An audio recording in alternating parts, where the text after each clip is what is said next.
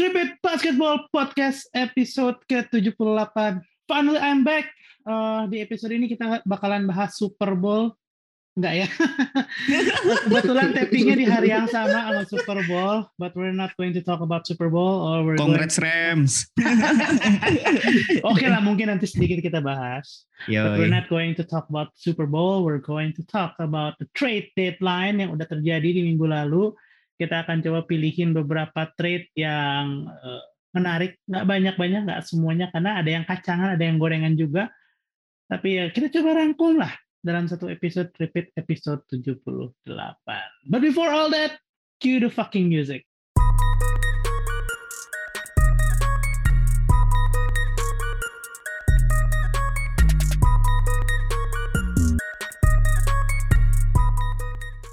Alright, welcome back. Selamat pagi, siang, malam para pendengar Tripit Basketball Podcast. This is your host Amar Syarewindra. Hari ini jadi host infal lagi.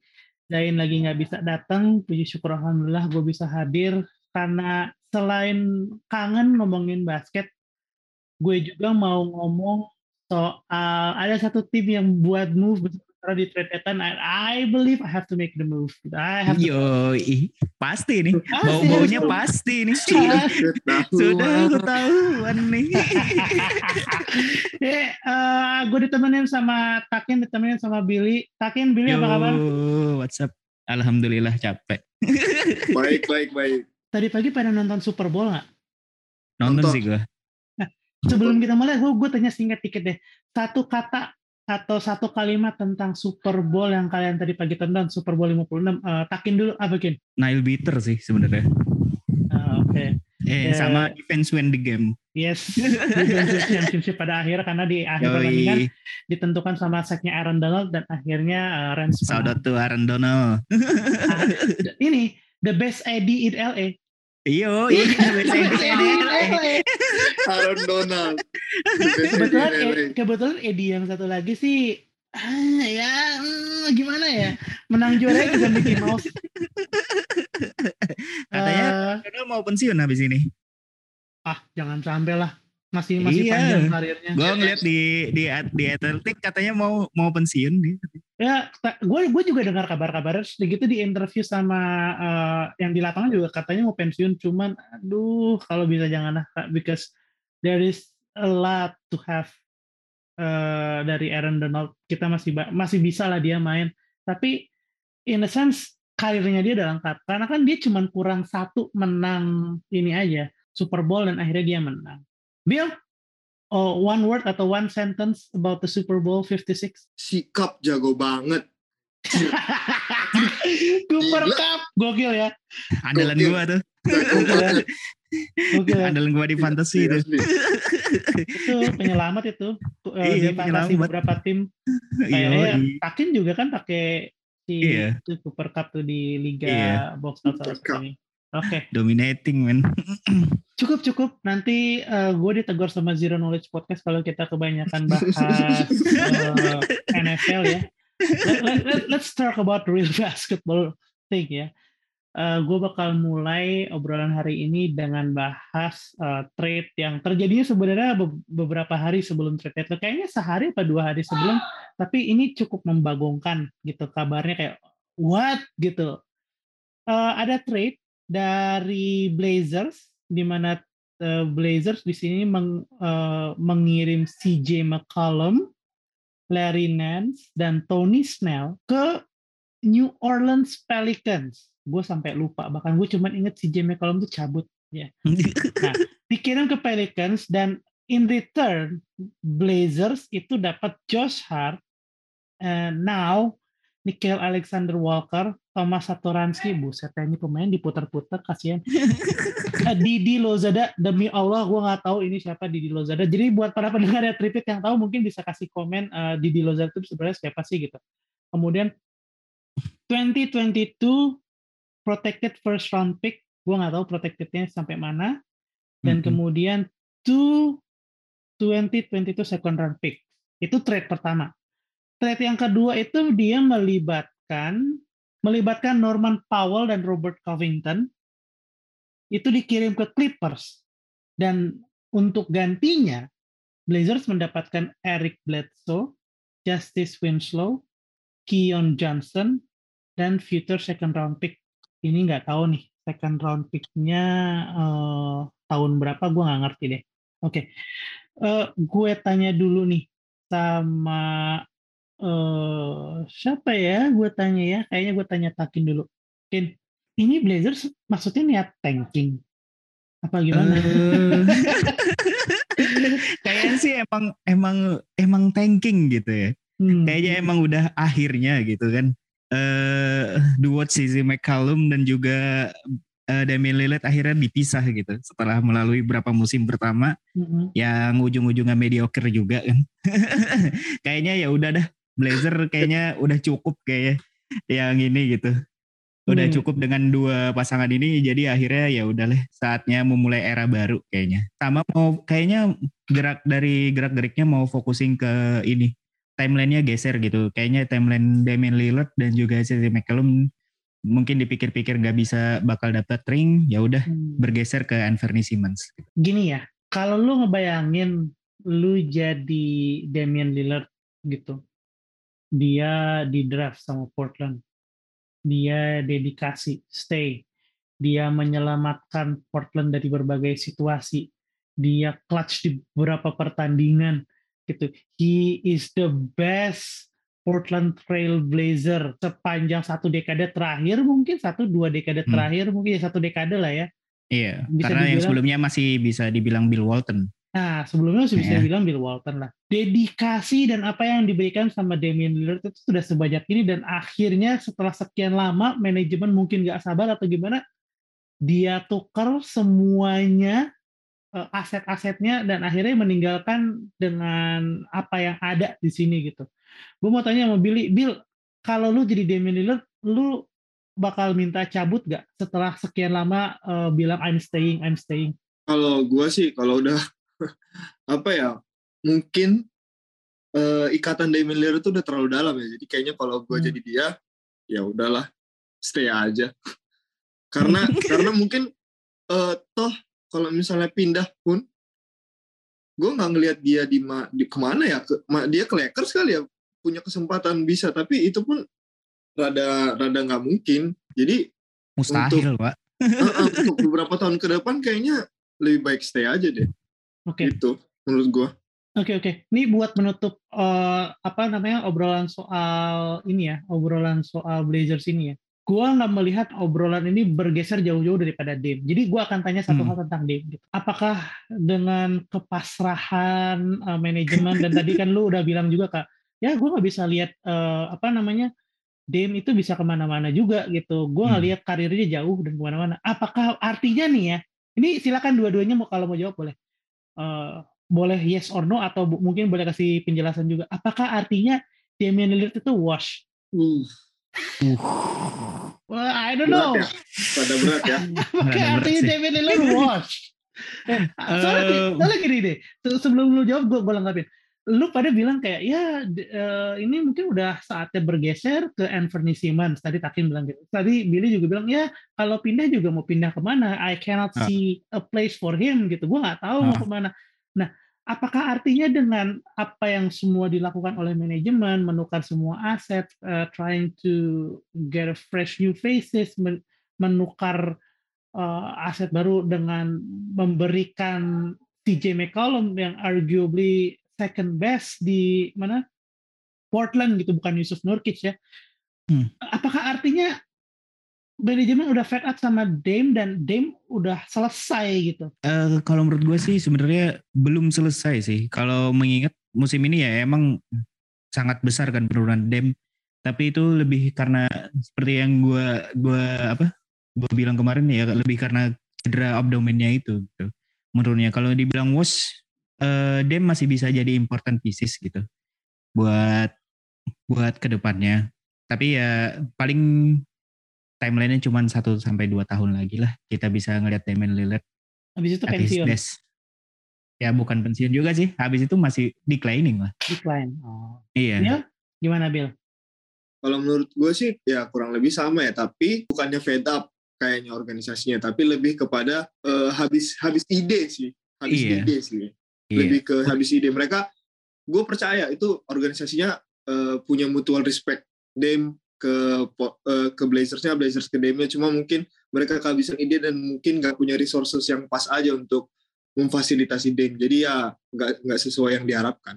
Tapi sebenarnya sebenarnya Portland failing the- them sih kalau menurut gue. Karena berapa tahun nggak bisa ngasih roster yang bagus sih. yang yang bisa gue simpulin adalah sebenarnya ini salahnya Portland bukan salahnya Dame. Dame did his Iya. best. Iya. Eh, Dame udah kasih yang terbaik. Dame selalu jadi penyelamat, sang juru selamat akhir ya. Iya. Tapi- time dua kali di playoff, Ah. Pak. Iya. Western Western Conference Finals loh Dan, iya. dan- dan pada pada akhirnya memang Dame kembali lagi dikecewakan sama uh, manajemen ya akhirnya jadinya kayak gini gitu. Maybe they, they're starting to reset the clock.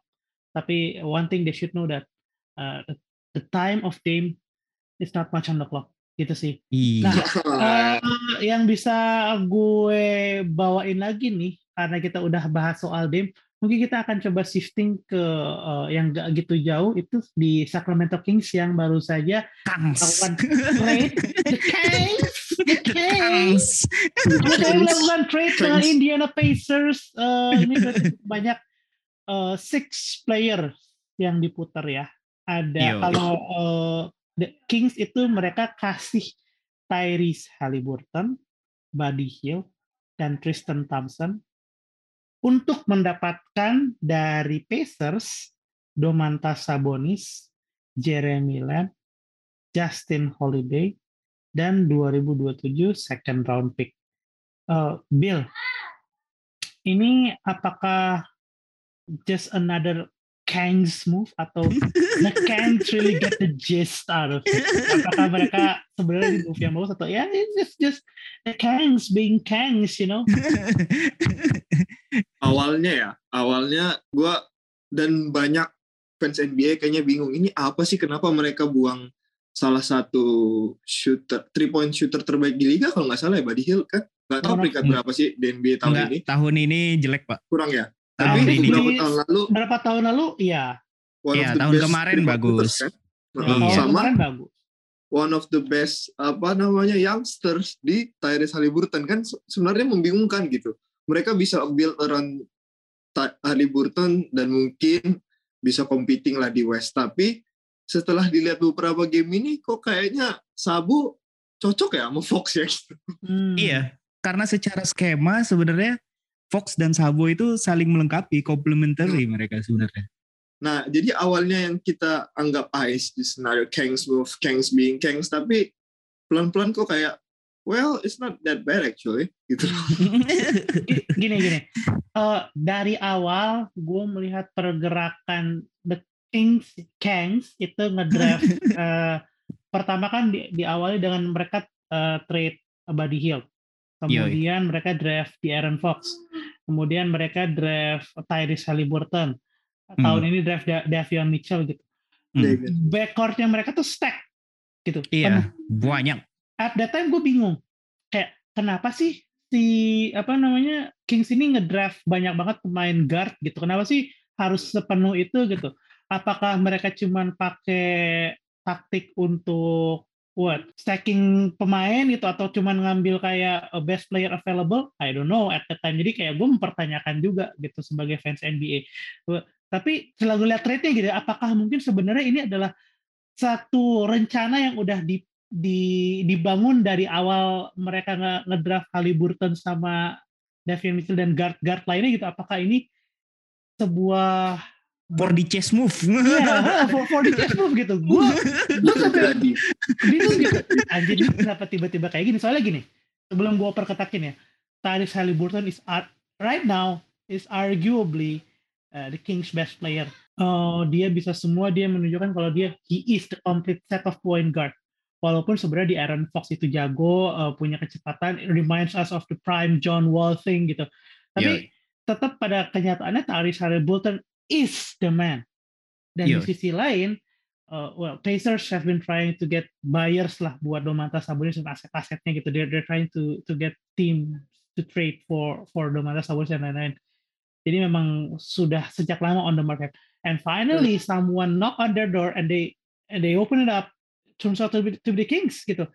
Nah, uh, tadi si Billy mention ya soal bagaimana sebenarnya di Aaron Fox sama Domantas Sabonis itu it works really well gitu. Both are lefty players. Jadi uh, ini pick and roll pick and roll komunis gitu kiri banget.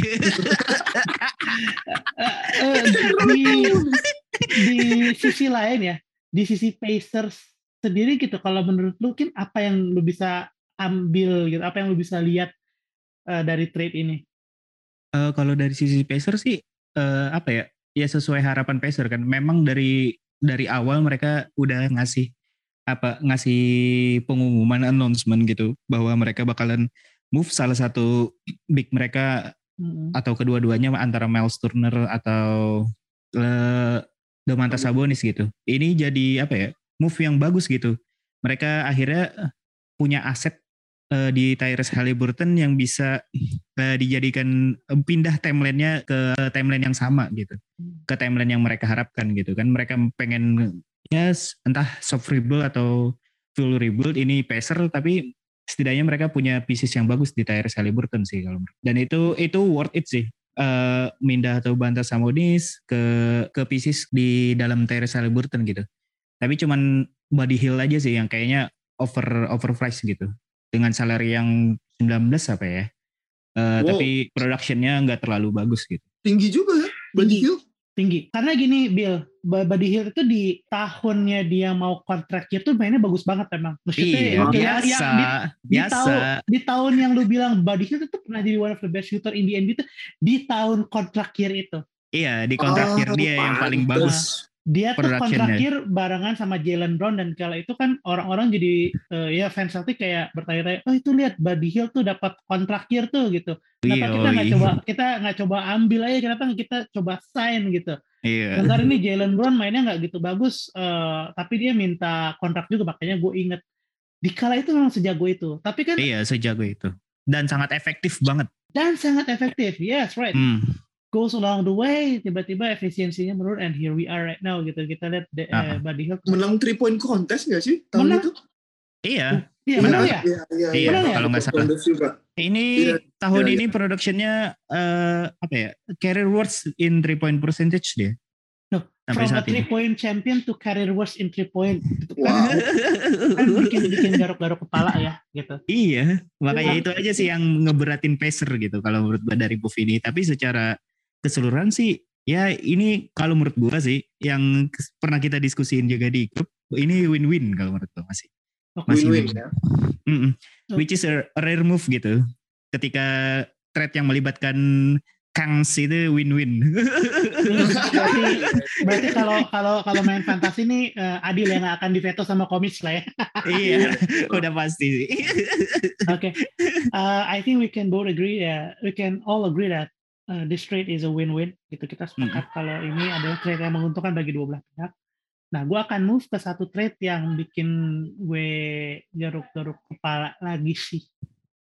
uh, karena gini, jadi Wizards ini they traded Spencer Dinwiddie and Davis Bertans yang kebetulan hmm. dua-duanya bukan pemain jelek loh. Spencer Dinwiddie yeah. is a really reliable guard. Uh, Davis Bertans yeah. juga the Latvian laser ya kan yeah. for Kristaps Porzingis yang bisa dibilang udah decline dari prime-nya the unicorn dan juga second round pick karena karena gue out of words ya mungkin Takin bisa yeah. elaborate gitu kayak why, yeah. why, why, why this trade? Kayaknya trade ini menunjukkan bahwa Map sudah udah nggak percaya lagi sih kayak sama harap ekspektasi sama Porzingis itu udah udah udah nggak sesuai lagi gitu. Mungkin ya saat hmm. ini moving the pieces the right, the right moment to moving the pieces sebelum decline lebih lanjut lagi gitu. Sebelum harga asetnya bakal turun lagi Porzingis ya mungkin ini saatnya gitu.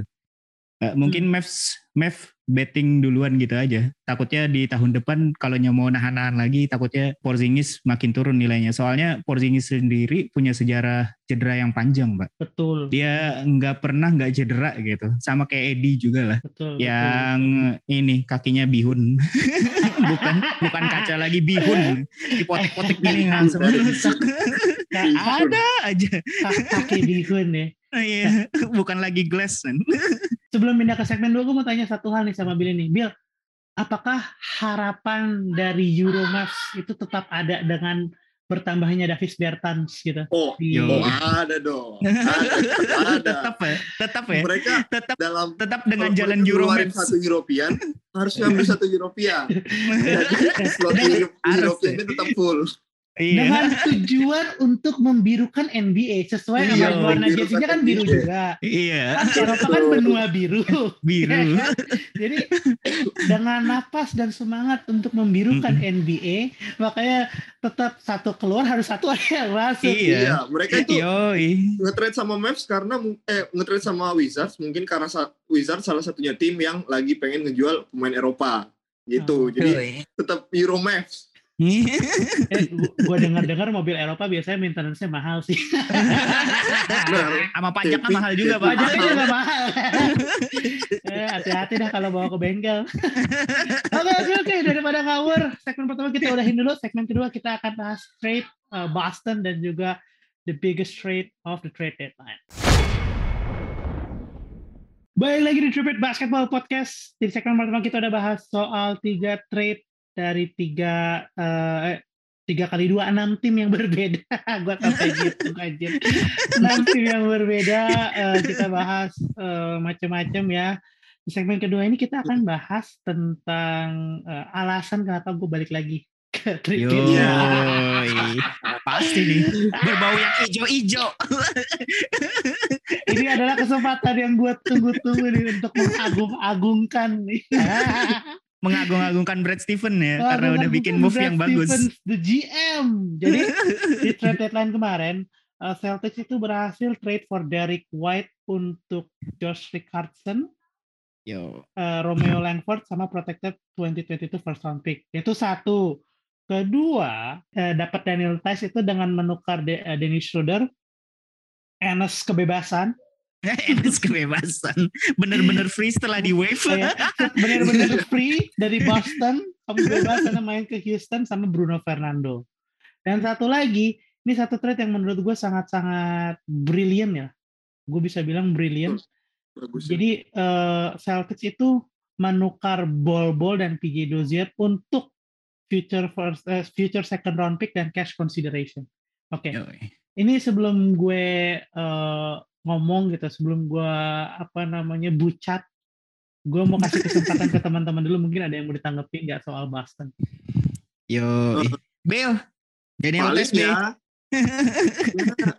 gue nggak tahu ya Schroeder bakal diapain sama sama Rockets ya. Gue sebenarnya bingung karena PG yang harusnya di stacking apa namanya playing time-nya udah harusnya Kevin Porter Junior sih. Yoi. Hmm. Nah, terus mungkin ya karena karena eh, Rockets nge-wave DJ Agustin mungkin ya bakal jadi secondary playmaker, secondary PG lah. Mm-mm. meng- eh, ngambil waktunya DJ Agustin. Tapi untuk ter- untuk kayak eh Thais yang balik ke Celtic sama Rockets dapat beberapa pemain lagi, gue nggak ngerti yang itu. Soalnya Enggak kurang, kan kurang setidaknya Enggak, soalnya kan lu kemarin sempat ngeluh-ngeluh. Kenapa sih Daniel Tice dimainin mulu makan minitnya Alvin Sengun? Iya, Nah iya. ini gua gua balikin nih, gua ambil balik sini. Tapi itu menurut gue sih kayak ya udahlah trade ya udahlah gitu loh. Maksudnya Iya. buat buat masing-masing tim paling eh, nggak Iya. terlalu banyak nggak terlalu banyak andilnya gitu. Heeh. Tapi kalau menurut gua sih yang menang sih Celtic sih.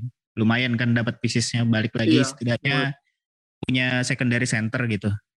Karena Celtic sekarang senternya siapa ya? Robert Williams, Al Horford ya?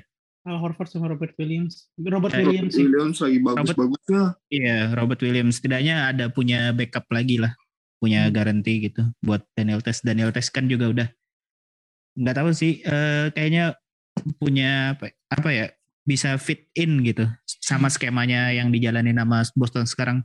Mana lagi bagus-bagusnya ya sekarang ya? Defense-nya nih sih kelihatan Boston. iya dong. ya lagi seven winning streak nih. Berapa winning streak? 8 ya? Maaf, delapan. oh Tolong delapan jangan ya. salah. iya, Delapan. tadi barusan menang ya sama Barusan Denver ya. menang lawan Denver. Yo, Ini saya udah bisa mulai. bisa. silakan silakan silakan waktu dan Biasanya marah-marah mulu. Bismillahirrahmanirrahim. Assalamualaikum warahmatullahi wabarakatuh. Salam sejahtera bagi kita semua. Gimana ya? Gue ini sejujurnya gue tidak menyangka uh, Celtics bakal bikin move gede-gedean uh, hmm. dari awal juga ekspektasi gue rendah dan hmm. sebenarnya trade ini tuh bukan trade yang di mana kita mendapatkan satu pemain blockbuster gitu gede gitu yeah. tapi pemain-pemain yang didapatkan tuh semua itu tepat guna gitu what the Celtics yeah. are really need need gitu contohnya dari dari White ya Yeah. Derek White is one of the better perimeter defender. Dia main cukup baik di Spurs dengan uh, datangnya dari White ke Boston berarti dia akan bekerja sama dengan Ime Udoka yang sudah pernah bekerja sama dengan dia sebelumnya. He's a great player. Yes, di Spurs. He's a great player. Uh, he did well. Saya punya dia di fantasy gitu. Uh, he he's been saving my ass several times. Uh, kemudian Celtics juga di sini mem, tanda kutip ya membuang Josh Richard, Richardson yang ya kita bisa tahu lah kalau kata Jason Amper dari ATTL dia selalu bilang the J Rich experience gitu gitu uh, di satu malam dia bermain uh, kayak prime Jordan gitu godlike kayak scoring 30 points mainnya gokil efisien masuk mulu gitu. Yeah. kalau dari namanya ya uh-huh. kalau dari namanya J Rich experience tuh kayak mewah banget gitu ya kayak oh, oh, pleasing gitu padahal nggak semewah itu pak jangan salah experience-nya mewah karena cuma fans-fans yang punya Jeris aja yang bisa punya gitu. Iya. Karena experience-nya sangat unik, eksklusif gitu. Di, di satu malam lu bisa lihat dia main kayak Prime Jordan. Tapi di yeah. malam lain his shit as fuck. Walk, walk gitu. kayak ada sesuatu dia yang kayak nge-shoot 0 dari 8 terus kayak gitu iya. turnovernya berapa gitu berantakan banget gitu. So I'm grateful that Sixers fans sudah pernah ngerasain, Dallas fans sudah pernah ngerasain. Gue senang uh, Josh Richardson nggak nggak ada di tim gue lagi gitu. Gue nggak mau punya pemain yang inkonsisten. Gue agak bimbang kehilangan Romeo Langford karena sebenarnya secara size badan dia untuk main wing gitu yang main di shooting guard atau small forward he has a good size uh, he's not that bad tapi memang mungkin developmentnya nggak bisa kembang di Celtics kata banyak fans Spurs dan juga kata-kata yang beredar di internet not my word not my word mm. Greg. Popovich will turn Romeo Langford into the second coming of Kawhi Leonard. Katanya. Kata orang-orang di internet, gue sih nggak percaya. Tapi kan katanya Coach Pop bukannya mau pensiun ya tahun ini ya. nah, ya. apalagi ada rumornya mm -hmm. Coach Pop mau pensiun. Tapi uh -uh. with all being said and done, gue senang kalau misalnya di kelak nanti Romeo Langford bisa jadi jago sama kayak kita ngelihat Jacob Putel yang dari di Toronto nggak gitu bagus main iya. di Spurs jadi bagus kan? Jadi bagus. Iya, ya. Yoko Potel tahun ini mantep pak. Mantep uh, tahun ini. Nggak cuma di di uh, offense front gitu, di front offense tapi juga di di defense-nya ada perkembangan yang hmm. signifikan gitu tahun ini. Nah, bagus sih Yoko Potel. Mantep kan? Itu kan iya. maksudnya karena bimbingan coach Pop gitu, he can bring the iya. best out of uh, a player gitu. Dan harapannya sih nanti gue bisa lihat Romeo Langford kayak gitu kalau Josh Richardson udah gak ketolong lah nah, trade, yang kedua itu adalah uh, mendatangkan Daniel Tice untuk Dennis Schroeder, Enes Freedom sama Bruno Fernando. Kalau Enes Freedom sama Bruno Fernando ya udah itu emang pemain yang suka diputar-putar aja yeah. lah iya. gitu. Biar filler aja filler. Filler aja itu buat Freedom langsung di wave kok kalau nggak salah. Iya. Tuh kan? Iya langsung di wave langsung yeah, emang emang segitu segitu aja kemampuannya Enes Freedom tapi uh, yang didapetin dari Celtics adalah satu orang pemain yang sudah mengerti skemanya Celtics, sudah men, apa paham culture-nya, pernah jadi starting center di Celtics, jadi dia udah ngerti. He has worked with Brad Stevens juga, gitu kan. Uh, Daniel Tice ini walaupun dia jadi cadangan di pernah di Bulls, di Rockets juga jadi cadangan, he is actually a reliable uh, backup gitu. Uh, yeah. Kalau misalnya knock on wood amit-amit ya, yeah. uh, Robert Williams cedera atau Al Horford cedera, we we always have someone to rely on gitu. Dan Yo. dengan move yang tadi ball-ball sampai PJ Dozier ke Magic itu secara tidak langsung sebenarnya menyelamatkan Celtics dari luxury over tax. the tax gitu. Iya, yeah. luxury tax jadi nggak nggak lewat gitu. Jadi aman. Yeah. Dan uh, move inilah yang sebenarnya tanda kutip menyelamatkan Celtics gitu yang yang menurut gua Brad Stevens did really well on this trade deadline gitu. Dan Celtics sendiri di 8 game terakhir has been doing really well. Mereka menang 8 kali. Gue nonton pertandingan kemarin uh, lawan Denver. Derek White udah main dan mainnya cocok banget, jago. Iya, gitu. bagus. Uh, dia skor 15 poin, terus gitu skor uh, cetak beberapa assist juga, mainnya bagus, uh, defense-nya nyetel. Uh, Denver kalau nggak salah committed 21 turnover. turnover. Uh, tapi Jokic ngamuk sih. Jokic, Jokic tetap ngamuk. tetap ngamuk. Angkanya tetap ngamuk, angkanya gokil. tapi turnovernya 9. Iya. lu kalau Triple main double. itu kalau nggak salah triple double, tapi kalau lu main kategori lu lagi kalah turnover mampus lu. Iya Turnovernya sih. 9. Turnovernya 9 sih. Dan pusing lu. Iya, Jadi- emang suffocating sih akhir-akhir ini di defense-nya Celtic ya. Iya, uh, Iya, sebenarnya iya. skemanya nggak banyak berubah, Kin. Sebenarnya skemanya Iya. nggak banyak berubah, cuman yang bikin Eksekusinya. Ya yang bikin bagus tuh eksekusinya kayak Marcus Smart tuh jadi lebih kayak punya intensity. Kemudian Jalen Brown sama Jason Tatum juga akhirnya menggunakan length-nya mereka gitu yang memang Iya. bagus buat uh, mengkungkung pertahanan eh, apa offense lawan gitu ya. Bahasanya mungkungku. terus udah gitu Abin Robert Williams as you know uh, block merchant yang memang benar-benar dibutuhkan gitu mainnya lagi bagus-bagusnya.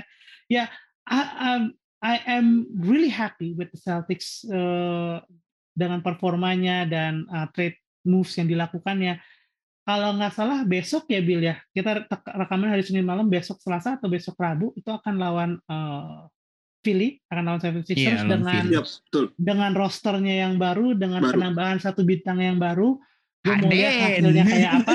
Dan untuk trade-nya, kita akan bahas secara eksklusif di YouTube dari Tripit Basketball. Jadi buat yang di podcast, yang kalian dengar dari Dos atau dari Spotify atau dari seluruh uh, portal podcast lainnya, uh, sekian dulu. Terima kasih sudah mendengarkan dan untuk mendengarkan sisa dari episode ini bisa langsung kunjungin YouTube Tripit Basketball.